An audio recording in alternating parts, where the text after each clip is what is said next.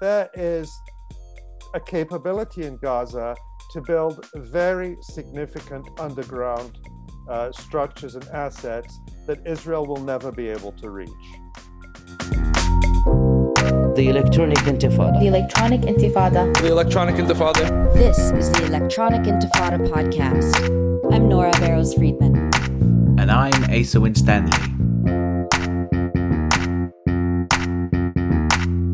I'm Nora Barrows Friedman with Asa Winstanley, and this is the Electronic Intifada podcast. Um, we are gathered uh, today to talk about what's uh, been happening the last few days on the ground in Gaza, the West Bank, and historic Palestine.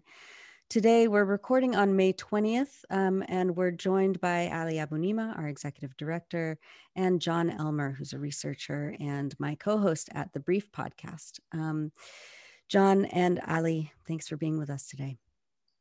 Thank you for having me. Thanks for having me back, Nora. um, Ali, let's begin uh, with you. Let's let's talk about the last few days, the last few nights of attacks. Um, over 230 Palestinians have been killed, um, and hundreds of airstrikes by Israel. Um, give us your sense of what's been happening, and um, yeah, just just your observations over the last few days. Yeah, well, as we're speaking, there's a report that a ceasefire is imminent, uh, perhaps within a day or within hours or two days. I think it can't come soon enough for people in Gaza who have been under horrific uh, bombardment for now um, 10 days. Uh, a bombardment which has targeted uh, specifically targeted civilians. There have been massacres, as uh, we reported at the Electronic Intifada. 14 families have been essentially wiped out in Gaza. Um, the vast majority of the dead are um, civilians.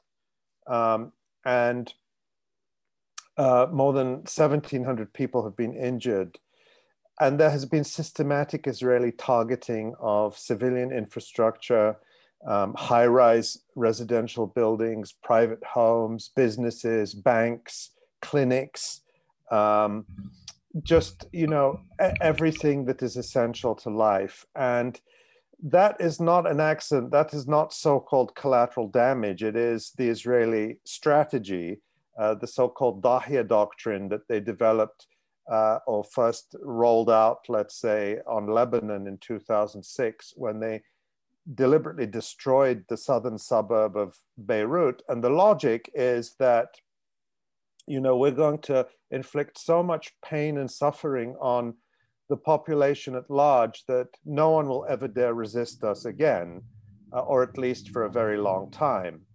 And uh, that is because, I mean, I think cruelty has always been uh, the kind of doctrine of Zionism. The Iron Wall, as Jabotinsky, the spiritual uh, father of the Likud party and of Benjamin Netanyahu's ideology and of Zionism generally, you know, you have to be cruel enough to the Arabs that they understand that there's no point fighting against uh, the Zionist uh, state. Um, but also, I think it's because uh, there are really no so called military targets in Gaza. Uh, this is an asymmetrical conflict or battle. Uh, we're talking about a, a 21st uh, century military armed by the United States and the European Union on the one hand, and basically a guerrilla army, uh, a resistance movement on the other hand that doesn't have big stationary military targets, that doesn't have big military bases or, you know, columns of tanks or warplanes. So um, the, that's why Israel, its only strategy to try to sear into the consciousness of Palestinians that there's no point resisting is to attack uh, the civilian population, just as the United States did in the Vietnam War uh, just as uh, you know all colonial regimes do. You inflict suffering on on the on the population in the hope of demoralizing them and getting them to turn away from resistance. Now, what I want to say about the ceasefire, if if and when it comes, is that what's significant is it will come with Israel having achieved nothing uh, except death and destruction. As I always say, if uh, if winning a war means killing, uh, you know, massacring uh, men, women, and children, then Israel is always the winner and always the world champion. But if it means changing the strategic equation, if it means um, increasing the legitimacy of Zionism, if it means uh, defeating Palestinian resistance and and making Palestinians kneel and accept that they just have to live under Zionist rule, then Israel is always the loser and it has lost again. And the final sort of opening observation I'll make is that I think the Palestinian cause emerges from this horror, and it is horror.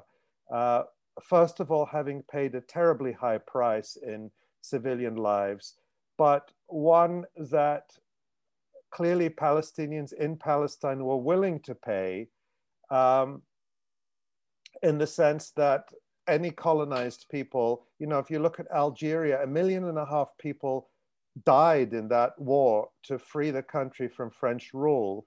Uh, because once a colonized, occupied people makes a decision to free itself, that decision is really irrevocable and, and they are prepared to pay a high price. And what we've seen here um, is that we also emerge with Palestinian consciousness enhanced, pan Palestinian consciousness across historic Palestine. This is the first time in decades, or perhaps ever, that Israel is, in a sense, forced to confront Palestinians on three fronts at the same time Palestinians in Gaza resisting militarily, Palestinians in the West Bank resisting uh, against occupation forces, and Palestinians across uh, Israel within um, you know the 1948 boundaries of Israel resisting against the racist state uh, like never before. And the Israeli strategy for controlling the Palestinians has always been based on the colonial tactic of divide and rule, fragmentation if, if Israel can deal with Gaza by itself, it can deal with the West Bank by itself, it can perhaps deal with the Palestinians within Israel by itself. But I think it's a, a, a significant change in the strategic equation if all Palestinians across Palestine are in revolt and in uh, active resistance at the same time. Yeah, I mean the the mayor, the Israeli mayor of Lydd, um, called for a na- it was he, he basically said it was a national emergency and and insisted that Netanyahu bring the military forces in um, to the city to quell Palestinian uprising. Um, I mean, ha- yeah, has has this? Um, I mean, this is really Israel's worst nightmare in in many ways, um, and it doesn't seem like the resistance uh, is is being quelled. Well israel made a strategic miscalculation and this is against you know let's look at the regional political context. Less than a year ago there was really a triumphalist uh, tone among in israel and its allies in the region in the united states that the palestinian cause was dead that the Palestinian people were isolated, that it was a losing struggle, and that the Pal- and that Israel had succeeded in imposing a reality on the Palestinians that they could do nothing about. And that's why we saw um, Arab regimes like uh, the United Arab Emirates and Bahrain and Morocco coming out into the open with their long-standing relationships with Israel, uh, signing the so-called Abraham Accords. And of course, all that was backed more or less openly by Saudi Arabia. And really the only question was, when will Saudi Arabia officially join the party?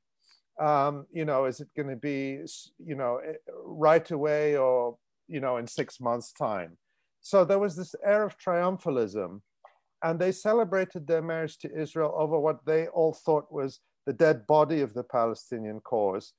So this uh, revolt, this uprising, this uh, resistance is really a rude awakening for Israel, the United States, and its clients in the region.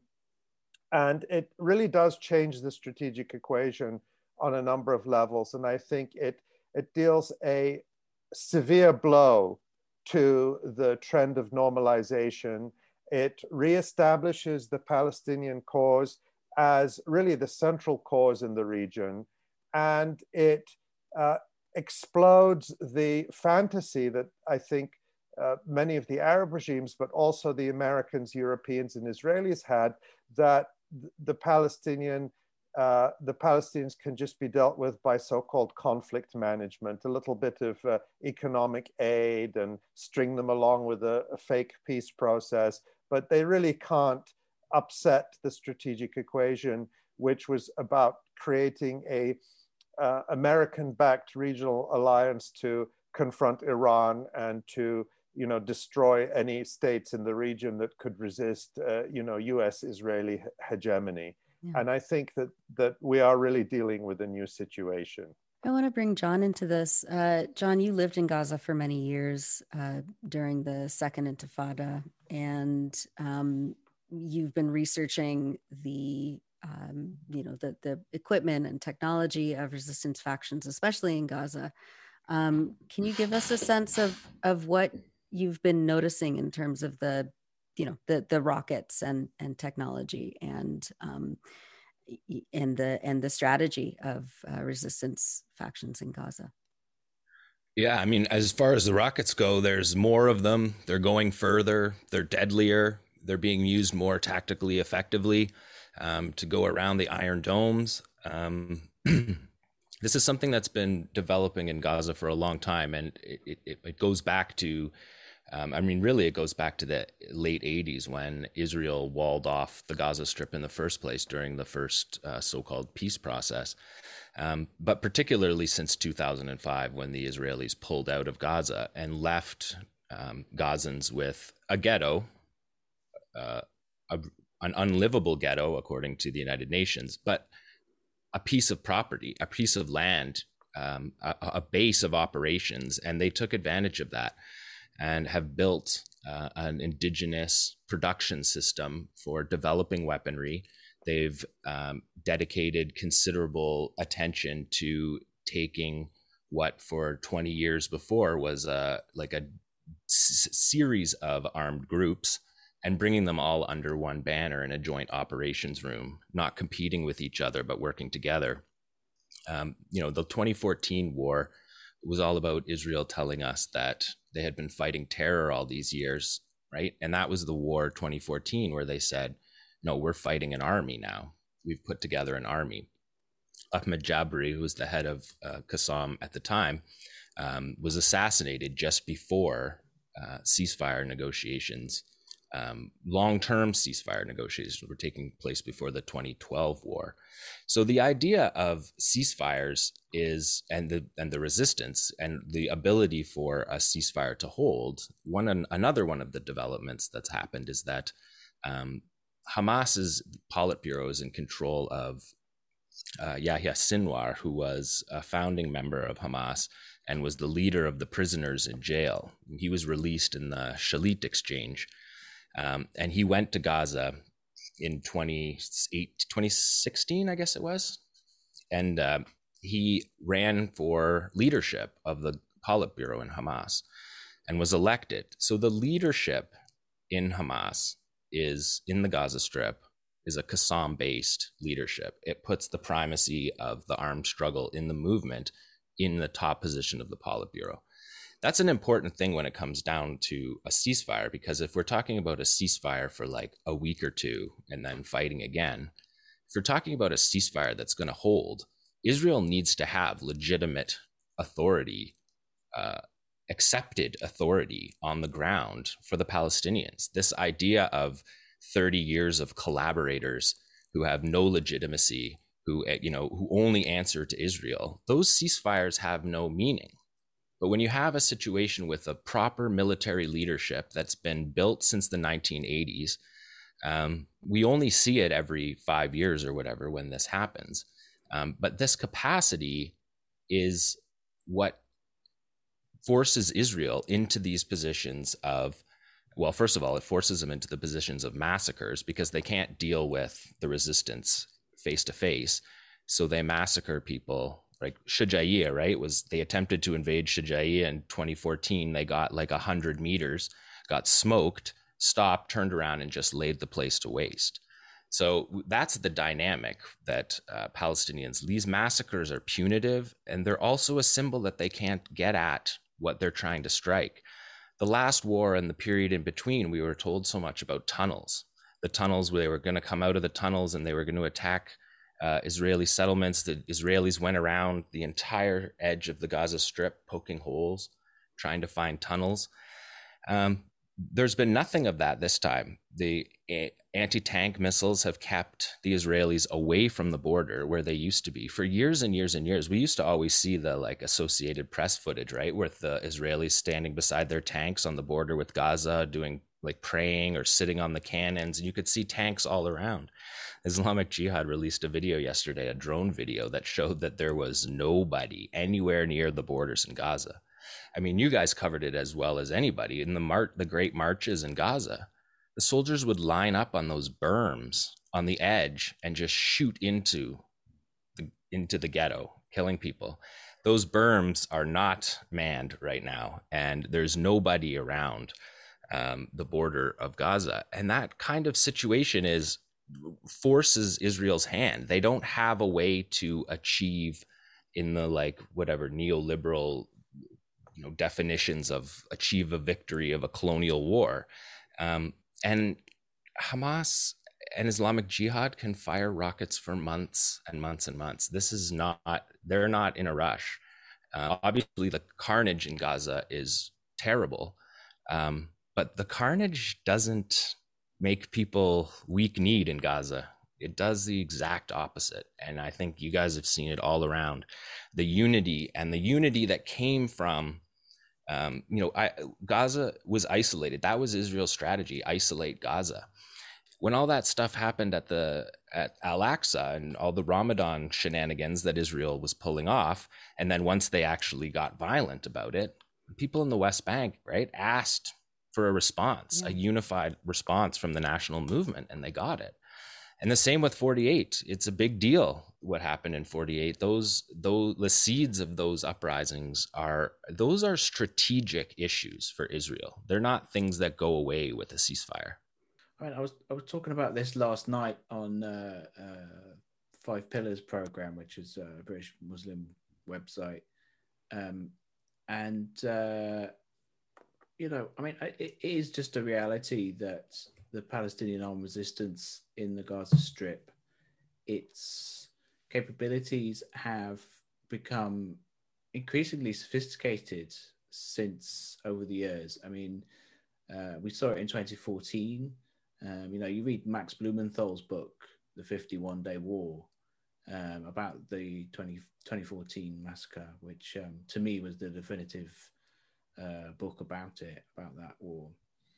Um, and he gets into that, like, what exactly you, you were talking about there, Jon, that um, the Israelis could not invade, you know, whereas, it, you know, during uh, the Second Intifada, they were able to invade at least parts of the West Bank and the Gaza Strip, um, or re-invade. Um, they weren't they weren't able to get you know barely a foot into the Gaza Strip, and they just had to pull out and, as you said, just level entire neighborhoods vindictively, flatten them to the ground. So, I mean, I think you know it just it does show that the only thing that the Israeli military is really skilled at doing is killing civilians. Mm-hmm. Um, and um, yeah, I mean, I think there are still people in the solidarity movement who talk about the the rockets from Gaza being firecrackers, and I, I just don't think it's true.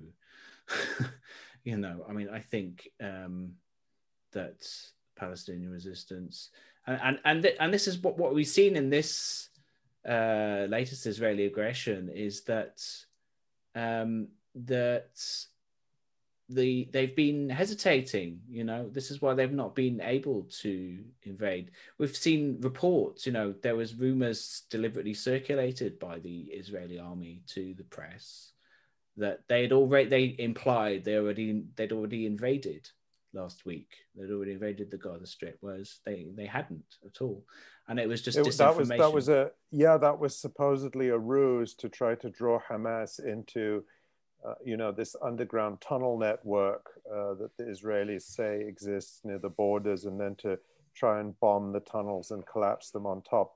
But I just want to you know say if I can if I Yeah. can say something. yeah, um, you know, I don't think it's the goal of Hamas to kill Israelis. You know, that's the the the propaganda element of of Israel um, and the Western media. It is the goal of Israel to kill Palestinians, and they do it very effectively. I think it's it's Israel's goal to kill as many Palestinians as they can get away with. In other words, to make it look as if they're not trying to kill Palestinians while killing them, uh, in order to exact this high price on Palestinians.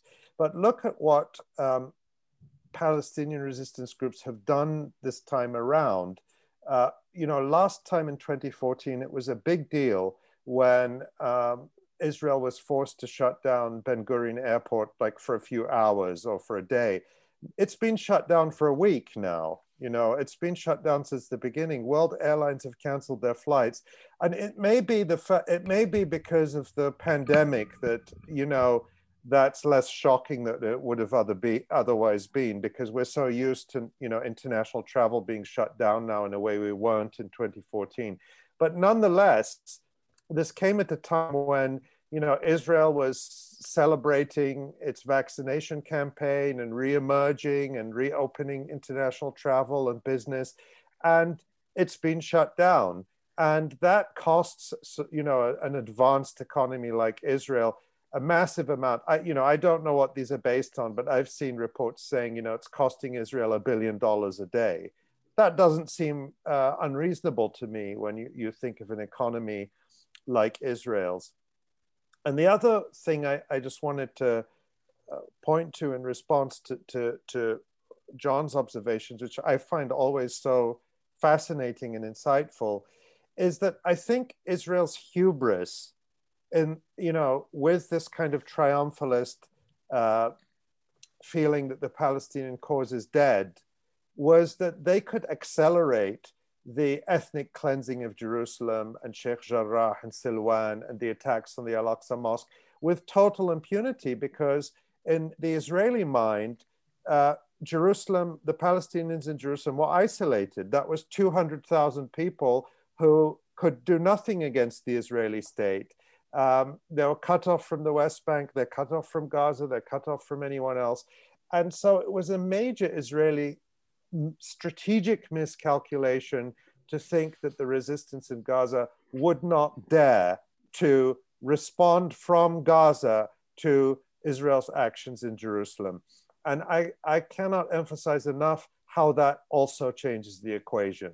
Uh, Israel will now have to consider that whatever it does to Palestinians anywhere could result in, you know, six million Israelis being in bomb shelters for a week at least. Yeah. Yeah, Jon, what's the significance also of um, the concurrent um, resumption of activities that were announced by some of the West Bank uh, military factions, um, factions that had been dormant for years, especially as as the PA had worked in conjunction with Israel to, you know, quash any sort of um, resistance activities. Yeah, I mean it's an interesting development. Like when we're talking ceasefires, can there can Hamas agree to a ceasefire while Islamic Jihad and the Al Aqsa Martyrs Brigades are in gunfights in the West Bank? Or more to the point, the guns came out in the West Bank in the last two days because Israel started killing people with live ammunition. Um, and so those are, yeah, those are considerations that go into any ceasefire now. And the legitimacy of the resistance is what will hold a ceasefire for Palestinians you know, in the, the way that uh, Israeli commentators can't understand why Abbas couldn't just secure Jerusalem, right? You have to have somebody who's got legitimacy on the ground in the population in question to hand out um, orders like a ceasefire in the middle of a war where your families are being massacred. Just one thing about the rockets: the the rockets are not um, the rockets are a product of the environment, right? They ghettoed, they walled off these people in a ghetto that they can't get out. They don't give them any kind of pass system to get in and out, basically at all. Um, making standoff weaponry was going to be obviously something that they would do. It's not necessarily that it's a tactic that um, you know that you would pick in any situation, but to have it in the Gaza Strip just makes perfect logical sense. And that's where the question of the West Bank resistance comes in because we haven't seen yet uh, resistance on this level, armed struggle, popular protest on this level in the West Bank, and since they walled off the West Bank. So it's not entirely clear to me how the in, the like next intifada in the West Bank unfolds when people are in uh, like what 16 mini ghettos, mini Gazas around the West Bank. Um, is that fighting going to be through the PA? Is Israel going to come into the West Bank ghettos to fight? There's a lot of questions that are questions that the Israelis don't want to answer. Mm-hmm. And that's the same thing I would say about the ground invasion.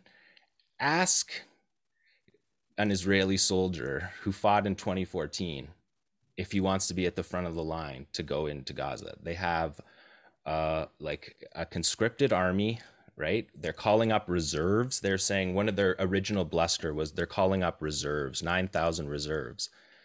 People who are school teachers from Monday to Friday, that's who they're calling up. Are those people going to want to be the first to go into Gaza? Like, there are strategic things that have changed for the Israeli army. Is the Israeli army going to go into Lebanon? I mean, the same thing happened in Lebanon in 2006. They tried a ground invasion. They came up the hill and were stopped in their tracks, turned around, went back down, and then they, if you remember, shelled and cluster bombed all those areas that they couldn't go in on the ground to. So there's there's history with this. There's always history with this. And remember, just uh, was uh, I think yesterday as we as we're speaking, um, Netanyahu summoned all the foreign ambassadors to an auditorium um, in order to justify uh, this massacre that's going on in Gaza. And he he actually said, you know, uh, there's two strategies with Gaza. One is deterrence, which is what we're doing now, which you know means kill men, women, and children and, until Palestinian, until the natives get it into their heads that there's no point resisting. And the other is con- conquering Gaza. And, he's, and he said that's not off the table. So that was reported as, you know, a threat to uh, launch a ground invasion. And but to me, that came off precisely as you said, Jon, as bluster and desperation, because Israel is unable to achieve uh, what it it, it, wants to achieve, which is you know the defeat and submission of the, the Palestinians through this this bombardment. And earlier, when Israel had threatened a ground invasion or make it, made uh, you know motions towards a ground invasion, like moving troops around Gaza or or uh, authorizing the call up of reserves, um, the Qassam brigades actually made a statement, and I think Saraya al-Quds, the Islamic Jihad's uh, um, military wing made a similar statement saying, you know, come on, do it. Uh, I think Qassam said, you invading Gaza is our shortest route to victory. And uh, I, I think it's very significant that there are no serious demands in Israel, even from the far right. Yeah, of course, there are the far, far right people who say flatten Gaza, level Gaza, but there are really no credible calls from anyone in Israel for a ground operation in Gaza. There would be a mutiny. The army is not going in and fighting in a dense urban environment that has got a subway system of tunnels under it. And uh, I just, I don't see it. I mean, we could always be proven wrong within an hour of making these kind of statements, but I don't see, I don't see a ground invasion as a possibility. And I mean, I think we can all hope for not having a ground invasion as it's a very costly thing, but um, yeah, it, it the strategic dynamic has changed in the Israel Palestine conflict and it's changed in the Israel Hezbollah conflict and there's those are factors that are real on the ground um, that just don't really get captured by the Twitter debates or the New York Times republishing Israeli sources. There's and a dynamic around Israel that Israel knows. And if you consider the uh, extent of the disruption to Israel, uh, you know, just uh, there have been reports in the Israeli media that you know the psychological helplines are like can't cope with the demand, and you know there was a, a member of the Knesset who said we have to provide emergency funding for psychological help because the Israeli population is collectively having a nervous breakdown from you know what they're going through, which is you know I'm I'm not going to say it's not frightening for people to be in this situation it's of course a tiny fraction of what Palestinians in Gaza are put through all the time. Not not even just now when the heavy bombing is going, but um, I think Israelis know that what they're facing now from Gaza is still a fraction of what would happen in a full scale wall, full scale uh, conflict with Hezbollah. Oh yeah, Oh yeah, or a full-scale ha- conflict with Hamas. I mean, they've been developing for 7 years since the last one Islamic Jihad and Hamas and the joint operations room. I mean, there's all kinds of capabilities that we know they have that we haven't seen as much of. We know that they have drones, suicide drones capable. Um, they have autonomous submarines that we know about. They have the entire Frogman unit that we haven't heard anything about, in part because Israel's left their bases all around they've left them open. They used to just sit like a massive parking lot. Outside of gaza used to look like a used car parking lot for tanks. They would all muster there and now they're not there at all. And the footage from the first day when they were doing all of the things that they normally do when a, one of these flare ups starts, the first thing you see in Israel is truck after truck, flatbed truck carrying tanks down to the border. Well, the tank didn't even get unlo- unloaded off the truck and it got hit by a Kornet. The pictures of it on the back of the truck smoking. And that was the last of their input of the normally dozens and dozens of tanks that they put in on the ground. There's lots of little clues that Israel's offering that um, that they don't want the conflict and where you know the poking of the holes in the tunnels that they've been doing. The nature of a tunnel is that it it has many entrances all through it. That's the potency of the tunnel. It's not just a straight line. And so when you poke a spike on the border and you cut through a tunnel that somebody has dug with a hand trowel at great uh, personal effect, um, those those tunnels uh, you can't. Those tunnels can be rebuilt around the spike that goes in and interrupts it quite easily by just detour like just doing a little detour around it. And you keep the exact what the israelis are calling it a metro. In canada we call it a subway but it, you're talking about a massive system under the ground. Pinpricking one part of that system isn't ruining the system. And maybe the border ability for them to come out and grab soldiers on the border is limited but a ground war the tunnels are under the entire ground war I just don't see it happening. I, I can uh, confirm from my own experience when I went to Gaza in 2013, the only time I've uh, been able to go to Gaza, uh, we were able to go and visit uh, tunnels on the Rafah border. Now, these were commercial tunnels, they weren't military tunnels, obviously, but we still required, you know, th- these are not just open for anyone to go to and we weren't allowed to take pictures. I was with other journalists and, and mm-hmm. people in Gaza. And it was incredible because we were taken to one of the large tunnels that was like, you have to imagine a very uh, wide, a vertical circular shaft with a platform, a lift platform.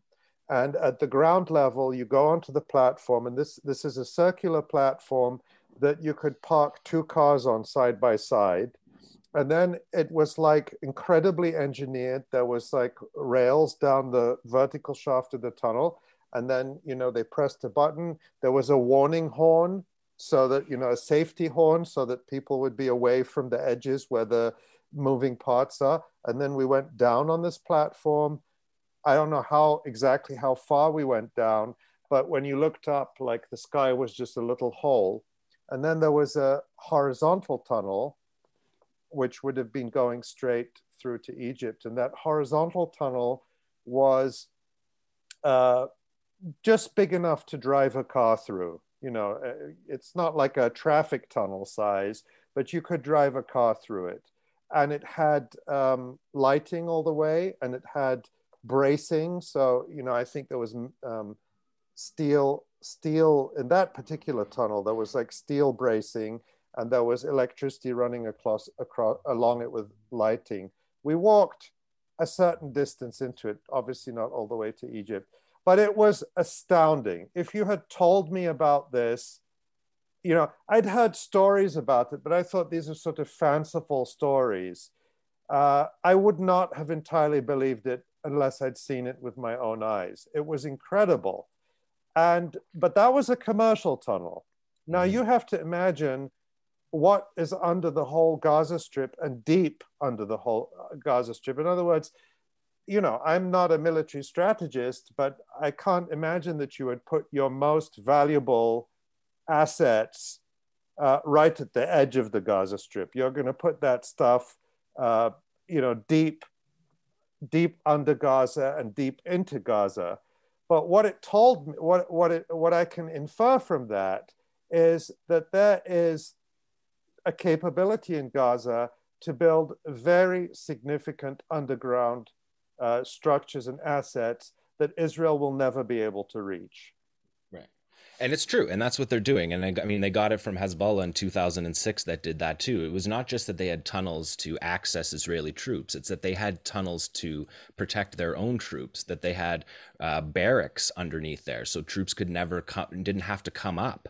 Um, they have meeting rooms, and um, it, it's the, the capacity and the the directions and the understanding of the landscape from underneath it just turns everything that Israel thought that it was doing with its like geospatial stuff just turns it on its head, right? They know where every building is, they know where every floor is.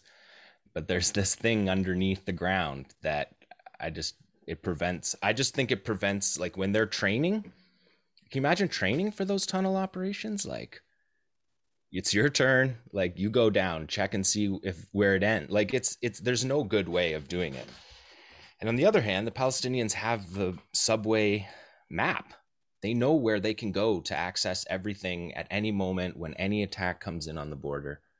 I just think that the strategic calculus has changed too much. And yeah, and like what you were saying about the um, about the summer holidays, Ali, is super important because it's it's very important for Israel to have this tourism industry. It's very important for for Israel to have this be un, um, you know, to to not be interrupted. And so what they did was they built they after the 2014 war where they couldn't have planes land, they've been working on their airport at Eilat to make it yeah. an international airport so that you won't interrupt the flow so then they did that and when whatever day it was last week thursday or whatever when the israelis said that they were not flying planes they were going to send them instead to Eilat um, Qassam pulled out their longest range rocket filed fired a 250 kilometer rocket that puts Eilat in range that was there you know like there didn't they didn't show at the beginning of the war like oh look at all the tools that we have you know the idea that we're hearing in the israeli media that like oh they knocked out entire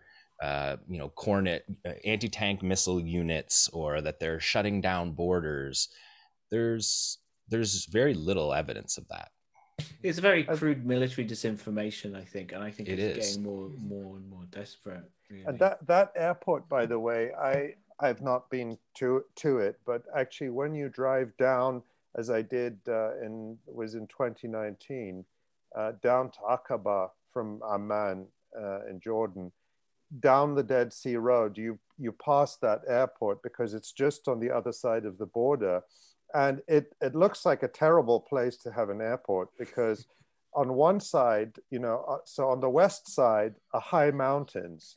You know, there's the there's high mountains. That Israel only has a narrow strip of flat land between the mountains and the Jordanian border. So on one side you have these high mountains, and on the other side you have the Jordanian border. So when you're driving down the road in Jordan, you're you're just looking across at the Israeli airport, and they've built these very high walls around the airport. It's very strange to think that of an airport like you probably want an airport to be unobstructed, um, but there are these very high walls around the airport uh, to, I, I, assume, to kind of present, to, to protect it from missile attacks or whatever. So um, it seems very, um, and I think it's named after, isn't it named after the Israeli astronaut who, uh, I have to check that, but I think it's named after the Israeli astronaut who died on the uh, Columbia, the space shuttle.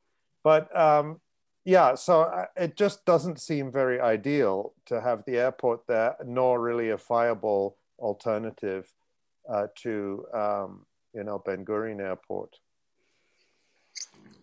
And then, of course, if they tried to put one in the north, then you know you're you're well within the range of of Lebanon. So um, I think I think you know I I think it's fascinating to you know we're not really used to thinking about Israel as as I think for many years Israel did convince people that it is invincible and invulnerable, and uh, what these uh, conflagrations show us is is really it shows kind of the weaknesses and and the resistance in Gaza have nothing but time to study Israel's weaknesses. Yeah, I think we're really seeing that with with the political response as well, and the media response is uh, sort of a new sense of desperation in the tone. Like as as we're filming this, as we were filming this earlier, uh, Gilad Erdan the uh, Israeli ambassador to the United States and the UN was speaking to the UN General Assembly, and uh, I, am going to have to, you know, see what he said exactly, but I could see that he was holding up. Uh, they were doing their usual trick of holding up the, you know, the placards and the illustrations in the UN, and he was holding up. Um, he was trying. First of all, he was sh- showing up a quote from the Hamas's charter um, and secondly, then he was showing a picture from inside what, what looked to me uh, to be a picture from inside the Al Aqsa Mosque. Uh, you know, and he was trying to say, essentially, he was trying to say, you know, these were Palestinian rioters and uh, something along those sort of lines, and to try and justify um, Israel's attacks on the Al Aqsa Mosque uh, on worshippers during the holy month of Ramadan. Um, and I'm just seeing, like, uh, I mean, this is, I mean, this is a point for both Jon and Ali to uh, address. Um, like, have you seen this sort of sense of desperateness from the Israeli politicians and Israeli propagandists, where they're sort of saying, like, "Why don't you believe us?" You know, mm-hmm. I, I saw also I saw a tweet. Um, I think it was yesterday or the day before from one of the official Israeli accounts. I think it was the Israeli army account, um, where it was putting uh, a video um, uh, uh, and talking about Hamas and saying, you know, the usual sort of thing that it's just this terrorist organization and so forth. And the uh, the caption at the beginning said, "If you don't believe us, then believe Hamas when they say this." So there's this real sense of like no one's listening to us. Have you yeah. seen that too? I wow. saw that, and, and that struck me exactly the same way. Um, but also another thing with the, you know, of course, you know, social media is important, and you know, it's it is mass media now. So I, I don't think we can dismiss it. But um, it, it, was interesting. People were pointing out the contrast between the official uh, at Israel Twitter account in Arabic and the the one in English. Uh, the one in Arabic tweeted this just horrific thing. They tweeted a verse from the Quran uh, over a picture of you know a building in Gaza exploding to kind of taunt. Uh, you know, it was talking about the divine vengeance, uh, and it was it was really to taunt Palestinians as they were killing them and to incite uh, religious conflict and, and war because I think Israel thinks they benefit from this being seen as a religious war, whereas the um, English account was tweeting like guys, it's been a tough week for us, but we love you. Thank you for all the support with lots of emojis. So I can't remember who it was on Twitter who pointed out the contrast that there's like this, this, you know, religious fanaticism on one account and then tweeting like an, a hurt teenager on the other account. And you just get the sense that Israel is is desperate, is is just throwing everything out there and seeing what sticks, you know. Um, and I do sense a change that this that the that the demonizing propaganda that Israel relied on for so so long, especially in the years right after 9/11, mm-hmm. that you could reliably demonize Muslims. All you had to do is say, "Look, their name is Islamic Jihad. What more do you need to know about them?" And people would immediately be on Israel's side. That that's not working anymore. And um, for a you know, f- given that ultimately, you know, as I point out, uh, South Africa, apartheid South Africa was never militarily defeated.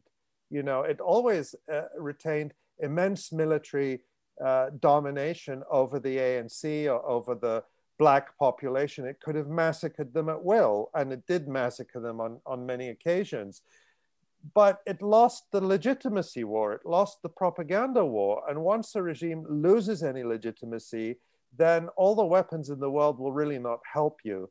And I really think that that is um, the crisis Israel is in. That, you know, as Jon is pointing out, tanks are of no use in a situation like this.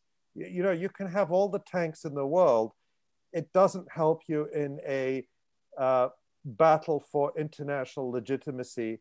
And in fact, it hurts you if you're seen as being this, you know, mili- military occupier and colonizer that's just blasting the indigenous people. It it's actually turns out to be uh, worse. So it's hard to predict. Uh, obviously, we can't. We don't have a crystal ball. But what we see, I think, in this past 10 days is really an intensification and confirmation of all of these trends we've been talking about that are not new but have been happening for years and i think now you know possibly reaching a tipping point. I, I do think that as a result of this like bds is going to become mainstream in a way that it hasn't before. Um, and i think that you know mainstream politicians are going to start and and public figures and celebrities and so on are going to start endorsing boycott uh, where they would not have dared to do so, uh, you know, a few months ago. I, I don't know if that's uh, in your field of analysis, uh, Jon, but I'd love to hear what you think about that too. Well, I mean, I think there's a lot of interesting things about the ceasefire because the 2014 ceasefire negotiations were um, invalidated by Israel. So it'll be interesting to see with new leadership in Hamas and this connection with the Qassam brigades in the top leadership positions, how the blockade will factor into these negotiations. Because at this point, with the West Bank on fire, 48 possibly rising up, Israel may not be the one to decide how this ceasefire goes. And it was interesting, I think, to look to look to see towards the way that Hamas deals with the blockade because when we say nothing changes from these wars, a lot could change from these wars with very you know we don't have to have a, a whole political overthrow to have very significant improvements on life in Gaza end the blockade. And I, I'm I'm curious to see how the 2014 failure to do that, uh, the failure to live up to that by Israel will color um, someone like Yahya Sinwar, who's spent you know decades in Israeli jails. You know, he he had an interesting quote about the um, the Great Marches from a couple years ago, and he said they were like um, when we were in prison, we did a hunger strike. The hunger strike forced the Israelis to negotiate. That was the point of the hunger strike to to force a negotiation. He said during the Great Return marches, when people were walking to the lines and and uh, and getting massacred, he said this is what you're seeing here is is a people c- calling for negotiations like a people this is how we do it resisting with dignity with honor calling for negotiations. So it, it is a different way that they see it and it's something that's definitely not going to be in our newspapers a lot but it i think it'll be an important factor on the ground because um, you have people involved to now really have fought these struggles. You know, not that the previous leadership didn't. Of course they did, but from Israeli jail for your whole life, you know, Sinwar said that they they thought the jail was our graveyard, but it was our academy. Know, this is the guy who's coming out. I I I think that the way he handles the ceasefire negotiations are going to be very very interesting. And normally I would make jokes about ceasefires, about how they last for two days and then we'll go another UN meeting and we're gonna right. But it, it's possible that that there's a new day in Gaza. I certainly hope so for Yeah. the people there. Yeah, no kidding. Um, we only have and the couple minutes. blockade. I mean, that Yeah. needs to be the, that that needs to be. It's almost like it's gone on so long, people forget that that is a thing that is, you know, uh, on top of mind for everybody, especially when we see all of these things that are being destroyed, like the civilian infrastructure, the civil infrastructure, the libraries, the hospitals, the schools. The blockade has to end. It, it ha, that ha, what has to come out of this is the is an end to the blockade. I think that's a good place to leave it. Uh, Jon Elmer, you're my colleague, co host at the Brief Podcast, briefpodcast.com. Um, and Ali Abunimah, you're our executive director at the Electronic Intifada. Um, Asa Winstanley, my co host. Thank you all for being with us today on the Electronic Intifada podcast. Thank you. Thanks, Nora. Thank you. Thanks, Ali. Thanks, Asa. Thanks for watching this video. Please subscribe to our YouTube channel, hit like, leave a comment. These engagements help us with the YouTube algorithm and it helps us to get around Silicon Valley censorship as much as possible. It does make a difference. You can also support our journalism by going to electronicintifada.net and clicking on donate now. Thank you.